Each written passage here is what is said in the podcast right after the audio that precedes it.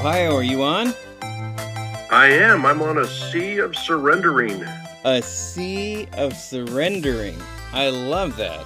I love that. Um, yeah, I, I'm gonna think of one one day. Um, but right now it's too early in the morning. I, I appreciate that you're on your game already. I I'm not even close to my game, so. Well. I, I cheated. I think of these ahead of time. Oh, well, see, that gives me the context I need. And that's what we're all about here at Geocaching Scripture. Geocaching Scripture Season 4. Uh, geocaching, again, is this, uh, what did I used to call it? A rarefied sport hobby of, um, it's kind of a geek game where you find these geocaches, these little treasures uh, that you might find in a park or on a hike or something like that and you go find one and the the joy is in the finding um, and it's just a little treasure that changes everything. Um, and that's kind of what we're doing as we approach scripture little teeny parts of scripture uh, a little language a little history that kind of thing that uh, changes the way we may look at it. And I- i think my favorite thing to do is you know sort of turn the traditional interpretation of something on its head. Um, that's that's always fun for me. Uh, i don't know about you but uh, Oh, anyway I love. That's my favorite part.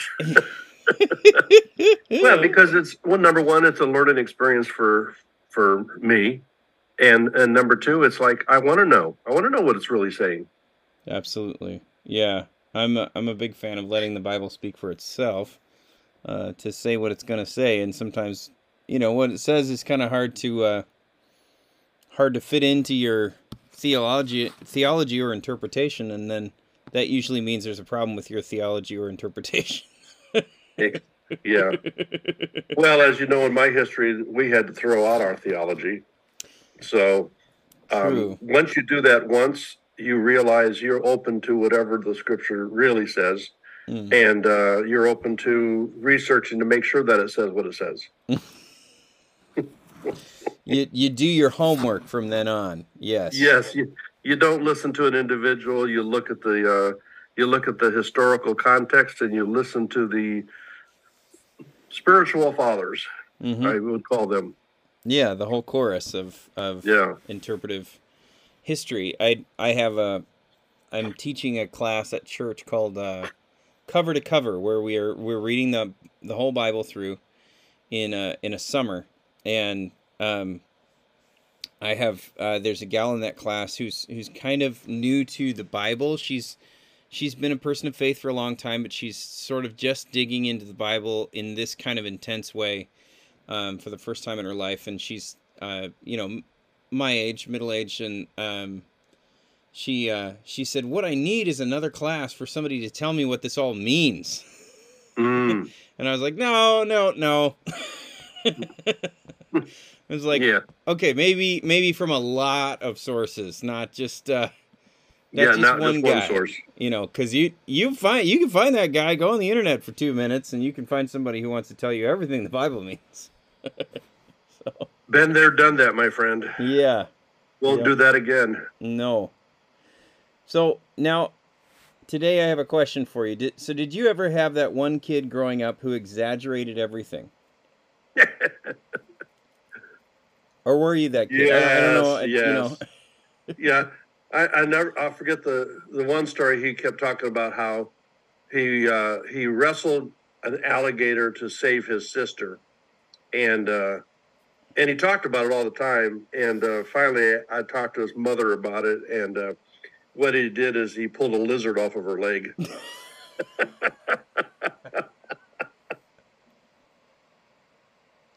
I love that story very much. I. he wrestled an alligator, huh? yeah, yeah. Well, it kind of looked like one, you know. Well, yeah, sort of in a evolutionary family tree kind of thing. yeah. Yeah. Oh wow. Wow, what a what a brave brave young man. Yeah. Yeah.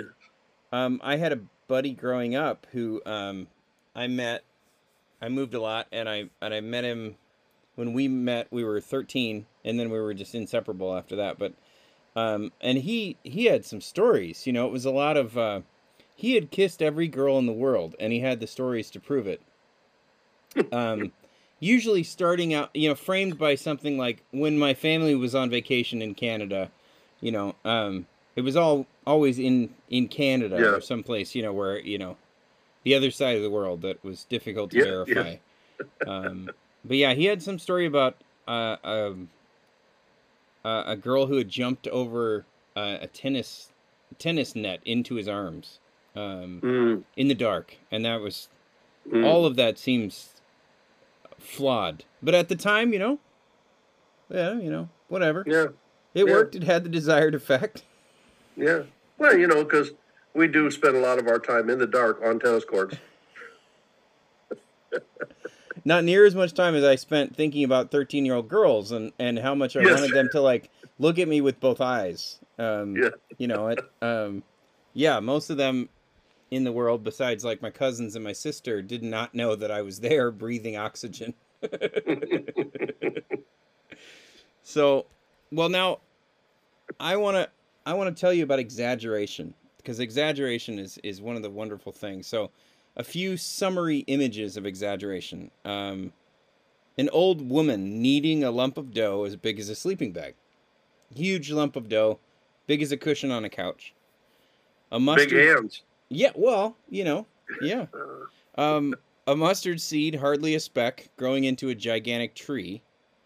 Uh, when they usually grow into like a shrub, um, Or a flower. or a flower. Right, Yeah, right. yeah, See, yeah. five episodes ago, yeah.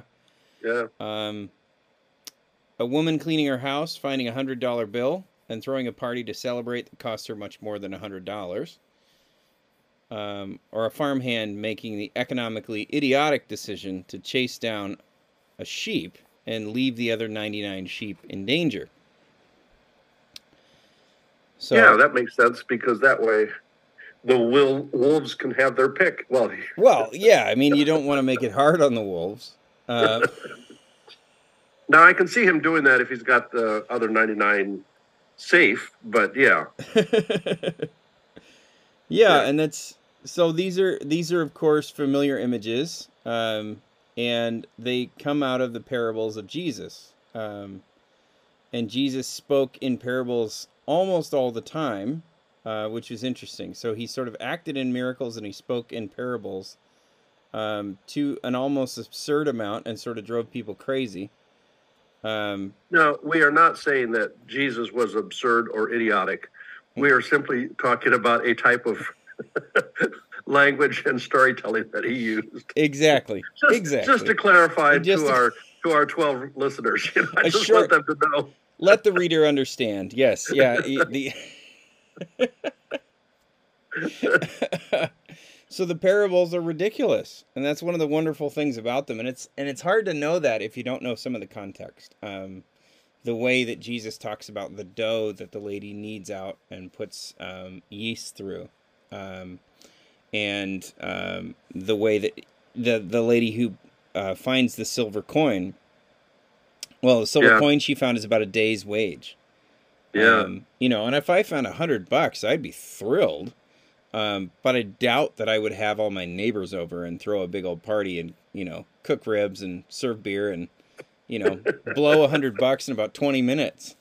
Um, yeah. so- Yeah. It, it doesn't make a lot of sense, does it? exactly. Yeah. So Well, and it's interesting because didn't the disciples even ask him, "Why? What are you doing? Why are you?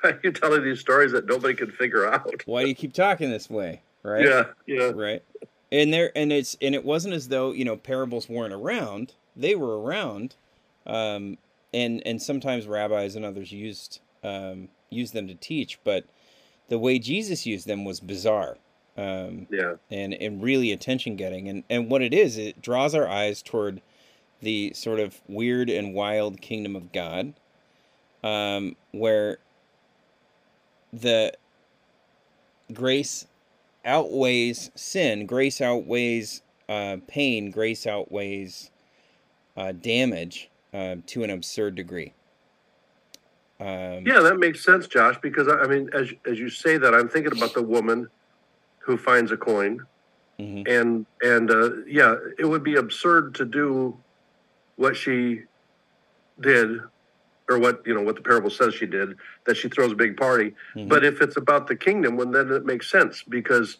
she wants everybody to celebrate what she has just found out about mm-hmm. the kingdom. Mm-hmm. mm-hmm. Yeah, I like that. Yeah, yeah, exactly, exactly. And I, I think some of it too, you know, reflects back to God as the woman who found the coin, um, because mm-hmm. there's a focus on the joy of the finder, um, not so much on the on how the logic of it all cracks out. Yeah. But on the feeling behind it. So, uh, and isn't great... there a scripture that talks about um, there is great rejoicing in heaven whenever a sinner is brought to repentance? Right. Right. So, yeah, that's that concept. Massive yeah. party uh, when one of, you know, trillions of people makes a decision that trillions of other people have made, and it's you yeah. know, it's just like okay, in in heaven is there like bells going off like every ten seconds? Like there's another yeah. one. Uh, you know. and every one of them is a celebration. It never becomes old. It never becomes a road. It's just it's every single one is a celebration. Exactly. Yeah, exactly. I like that. Yeah. Yeah, and it's absurd, you know. And mm-hmm. in a mm-hmm. sense, um, like, and I love that that uh, that parables aren't just um, aren't just gorgeous theological stories. They aren't just traditional blueprints for what the kingdom of God is. They're the punchline of the joke, you know. Yeah. Um, yeah. That that Jesus is is doing something that probably would have made his original audience laugh. Um, mm. and but quite intentionally, with no yeah. no surprise that they were they were reacting that way. So let me let me read one real quick. Matthew thirteen forty four. Very short passage. Matthew thirteen forty four. Um, the kingdom of heaven is like a treasure hidden in a field, which a man found and covered up. Then in his joy he goes and sells all that he has and buys that field, right? and that's one I've mm. run run across before. But it appears to be a story of ancient Near Eastern real estate fraud. Yeah. right. like, what is going on here? Why would why would Jesus be applauding that person? Right. Yeah, because it'd be like it'd be like you buy a house or you're you're buying a house, and you go up in the attic and you find a treasure chest that was owned by the previous owner, and uh, they forgot, and you quickly seal the deal so you get that treasure chest. Yeah, we'll that's take it. Little, we'll take it. Yeah. that's a that's a little um sleazy. Unethical. yeah, exactly. It, it, it's interesting to me like to think like okay, is Jesus a pro- plotting real estate fraud? Is he like Yeah. You know, the kingdom of heaven is like larceny, you know, like And I I think but you take a step back from it and you see like okay jesus is telling us how the kingdom of god feels to find right? Mm. he's not telling us go go lie to people. He's saying it's that lucky. It's that kind of thing. It's like finding a briefcase full of money in a vacant house. The kingdom of god is like finding a winning lotto ticket in the pocket of a thrift store suit mm. right? It is that kind of you know, it's almost like you know when uh, when somebody goes, "Oh, that was a gimme," uh, you know, that was a gimme. I can't believe I got away with yeah. that. You know. Yeah. Um, but I I think that's that's part of the idea is that the kingdom of God is that absurdly uh, out of nowhere. It's that absurdly unexpected. So you used the words earlier the wild and weird. So basically, mm what you're saying is wild and weird to show the wonder. Mm. hmm How wonderful it is. Yeah. Absolutely. He uses strange ways to show how wonderful it is. Well, strange ways to us today, but probably, as you said, they spoke in parables frequently. So it would not have been considered a strange way to describe it, perhaps as strange back then as it is today to us. Right, right. Uh, I think Jesus' use of parables was was even more exaggerated. There's actually a parable that was going around at the time, um, and it and I I forget the source where it appears, but the the parable essentially says like there was a, a shepherd who lost a sheep, and it was his biggest and favorite sheep, and when he found the sheep, he said, "I love you more than all the others." because you are, you know, big and perfect. Um, and Jesus perhaps was undercutting that exact story and saying, no, this is a parable about a stupid sheep.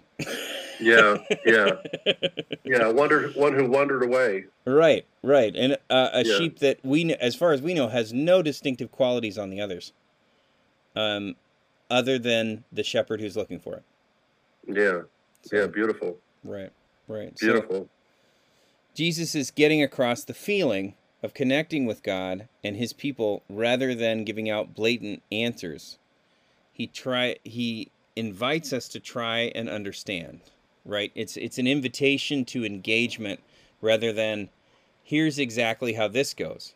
Um, it is um, more of a here's here's how this sort of looks. Um, it's almost like an adjacent story um, to the whole thing.